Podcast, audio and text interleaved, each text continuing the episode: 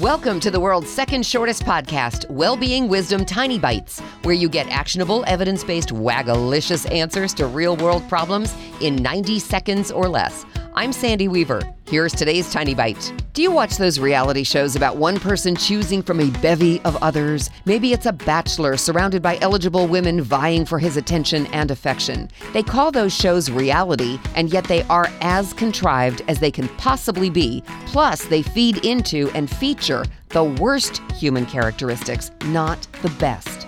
Have you ever been in a situation where the object of your affection was being courted by 11 other suitors too? Of course not. The very premise of these shows flies in the face of reality. They set up a situation where the contestants are led to believe that they have to vie with each other, sometimes even defying their own personal ethics, to try to win the affections of the star so they can win the contest the show is built around. Watch these shows if they entertain you and resist the temptation to live vicariously through any of the players.